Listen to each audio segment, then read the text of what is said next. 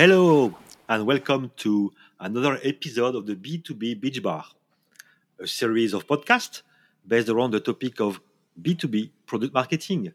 I'm Damien from ParisMekong.com. And hi, I'm Jim from RefreshB2B.com. Between us, we've got over 50 years of industrial product marketing experience. And Damien and I want to share with you some ideas, uh, share with you our experiences, and propose some actions that can really make the difference to the effectiveness of your product marketing. So, today, Jim, we are going to talk about the marketing mix, the famous marketing mix, also named the four P's or sometimes the four C's. And um, today, we are going to start with the P of products. We will uh, identify some common mistakes and propose some ideas on how to better use this key part of the marketing mix. So, what about the P of product? Well, it's always a great one. It's a good one to start with, Damien. You know, um, back in episode two, we spoke about the customer and uh, how the customer should be at the heart of all your marketing uh, functions and the, and the drive of everything that you do. So, product really is is that product is the for me the the embodiment of the of the customer needs. What is it you're going to do with your product that's going to answer to that customer pain that's going to give some value that's going to turn that value into cash for the for the company? I think first we need to think you know what actually is a product Damien? Is it is it just a physical thing or are there any other aspects about products as well? Yeah within the within the business world, product could be could be many things. It could be, of course, a physical thing. It could be your computer, your smartphone, your watch, whatever. Mm-hmm. But it could be a service. For example, uh, everything you deal with your bank, what they deliver to you are products named as services. Whatever this is your credit card, a loan, and so on. These are services. This could be also a combination of uh, physical products and services. Some mm-hmm. companies sometimes need solutions. Uh, this could be local, this could be remote. In fact, everything you are going to create a financial tra- transaction for is a product. So, meaning that it's not so easy to describe properly what is a product. Even some people say that's very easy. I can take it and I uh, will tell you what it is. Jim, what is your uh, point of view of a product description? I think I think you've summed it up very well on there. I think we've been always tied up that the products are physical things. They come in a box. You you order them and they turn up by whatever delivery method, and you you open the box and there is the, the product. But now, as you say, the world is is moving into into services. You know. Um, whether it be software subscriptions. I mean, we don't go to the store now and buy a buy a disc for a, a software package. You know, you, you use Office three six five or you use some other um, service which is subscribed remotely. You you pay your money every month, you get your service, and you never physically touch a touch a product itself, but you use it. And I think that's a big area where marketers, especially in B two B, need to need to really strengthen their their view of the world. Yeah, but uh, don't you think that uh, customer, when they look at these different offer that they can access to, whatever this is a virtual or physical offer, mm-hmm. they don't look first of all at what uh, what are the features? For example, uh, if I'm going to buy a car tomorrow, I'm going to look at the horsepower, the color, the brand. Sure. And that's the big mistake that product marketers fall into. They think about um, characteristics, they think about performance, they think about those numbers that make you one bigger than your competition. You know, it's. Uh, well, we've been both in the electrical business for for many years now, and of course, there are certain things which are which are very visible and customers expect. You know, the electrical performance or the mechanical life or whatever it is that you the need. But these these characteristics aren't everything. They're just the the basis of the, the ability to deliver value through these characteristics.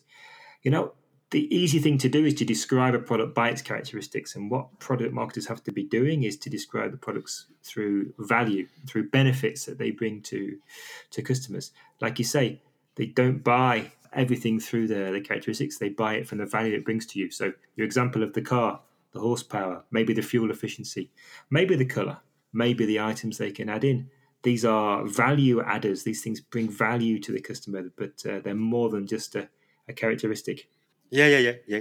Totally agree. Customer buy uh, what uh, fulfill their needs, what is fixing their uh, issue, what, what is uh, fixing their pains. And this is uh, where they put value in and where they're going to put money to get it.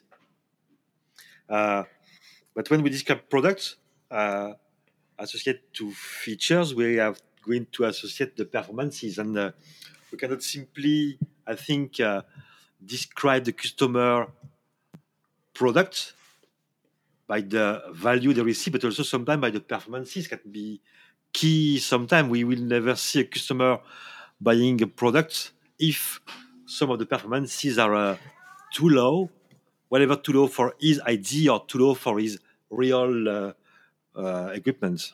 You're right. You're right. I, I, think a basic level of performance and a basic characteristic is is kind of the ticket to play the game or the ticket to the dance.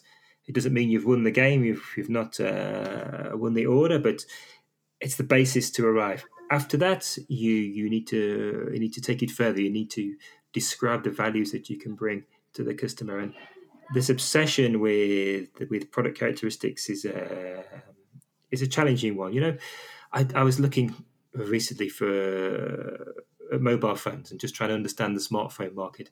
And I went onto one website and I was looking at compare the products, and it started giving me details about which chipset they use. You know, and whether it was a nine micro nanometer or a seven nanometer uh, chip, I forget.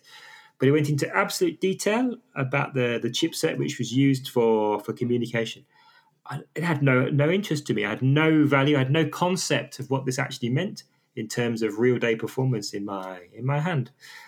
And this is a um, this is a big challenge because we tend to be quite techie people. You know, you and I are both from a I suppose a technical technical background. It's hard sometimes to detach yourself from that technical aspect and really start to talk about what the customer really really values. Yes, so meaning that uh, a product must be described through its uh, attributes and value for attributes, meaning the, the performance that are the minimum to be achieved, to be uh, accepted as they are by the customer. Yeah, I think so. But but that's just the beginning, meaning that uh, behind this uh, acceptable level of performances, the key the key thing to do is to really deliver values.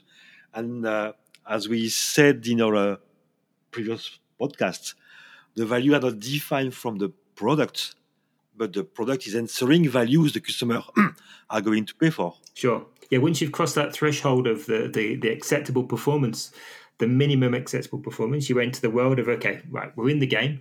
How are we going to answer to that customer problem, that customer pain, that challenge the customer is trying to solve for the future? And that's where that's where marketers can really really start to differentiate themselves from the competition by understanding the customer's problems, by uh, making compelling messages to describe the value that they bring to to their customer. I think as well we have to be careful um, that we don't describe it too generally. You know, we'll probably talk in future episodes about segmentation, but but in, in a couple of words, um, segmentation is a, a segment is a group of customers that have common needs that can be served by a common offer at, a, at the same price through the same channel, for example. Um, and you need to answer to each of those segments. You need to decide as well which segments you want to you want to play with. But again, that's a, a topic for a future episode. But if you don't answer to that customer need and that, that need specifically for that segment, again, you're being too general, Damien. What's your what's your view on on that? As you said, this is something we are going to discuss later. But uh, when we say you have to deliver value to your customer, it means that you have to define who are your customer and uh, not trying to make the one fit all. It does not work, the one mm-hmm. fit all in the B2B. And meaning that uh, if the one fit all does not work, you need really to define what is your target. And you cannot have 100 targets, it's impossible. So, yes, benefits are linked to the customer you target in the segment that you have defined that will be for you uh, winning battlefields just to summarize from, from my view, I think you know, the, um, yeah, the performance is is is a basic entry. You know, once you get beyond that basic entry, you need to go into the uh, the value, and you have to think of the product, and, and, the performance is is part of the product. It's kind of a conduit to deliver the the benefit. You know, the fact it can do this means I bring this value to the customer. The fact to have connectivity to Bluetooth and Wi-Fi means the customer can do X, Y, and Z, or they can gain uh, benefits of A, B, and C. That's the approach that we have to take as uh, as product marketers. Yeah, that's the I would say the minimum uh, performance to achieve to be able to open the door and then to deliver later on properly the values. Nobody today will buy a computer with no Wi-Fi. Even uh, you can find a lot, I believe, on the second-hand markets, but this could be a nonsense. And uh, this is uh, sometimes what people call uh, the Me Too product because you do the same, not you do the same, you deliver a product that uh, basically have the same features as your competitor. Yes, there are features that are compulsory to be uh, accepted as a usable product. Mm-hmm. Yeah, yeah. No, I think that's a that's a really a really interesting point there, and I can I can probably drop a story in where a few years back I met with a company who told me a story about someone they've been working with who were creating a new offer. They're investing uh, into a new offer, and and the marketing guys arrived asking for their for their help, and they basically had an Excel spreadsheet with the performance characteristics of all the competition, and they chose the highest uh, performance characteristic from each to make this mythical product, which would be the best performing product on the on the market. Um, the reality is, it's not been the success that they they ever planned. So, you're right. Stopping the Me Too, stopping thinking about what everyone else is doing, uh, is the only way to move forward. If you if you keep checking what everyone else is doing and just copying it, you're either going to design a product which is full of uh, features that no one wants or too expensive or just not answering any particular customer need. That's clear, clear and obvious, and I hope that uh, people who listen to us will take benefit of this uh, discussion we have for their uh, today and future way of uh, creating products from customer voice. Mm-hmm. Sure. Anything to add? Yeah, just uh, there's a great example of the, of the Simpsons there's an episode where, for some reason, Homer gets made designer of a car company, which sounds very plausible. Anything that happens in The Simpsons is very plausible and obviously real life. But they put him in charge of designing this car, and of course, he just chooses everything that Homer could possibly want. Which you can imagine, Homer's head is um, not very logical to those of us outside of the, the world of Homer Simpson.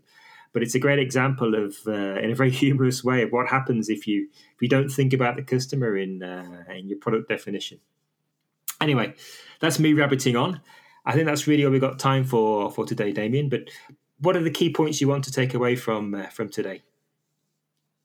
Yeah, thanks, Jim. Thanks, Jim, for this uh, this great time. Um, the first key point I would like to to keep, and I would like that everybody who's listening is keeping for themselves is that uh, firstly, customer buy when the benefit of a product match their problem and their need. Yeah, yeah, you're right on that one there. Um, for me, I think the, the, the big trap for the product marketer is describing products in terms of their characteristics and the performance. When these are these are not going to answer to that, but they're just the ticket to play the game. Yeah, and don't forget uh, that the product characteristics should come from the benefit and value.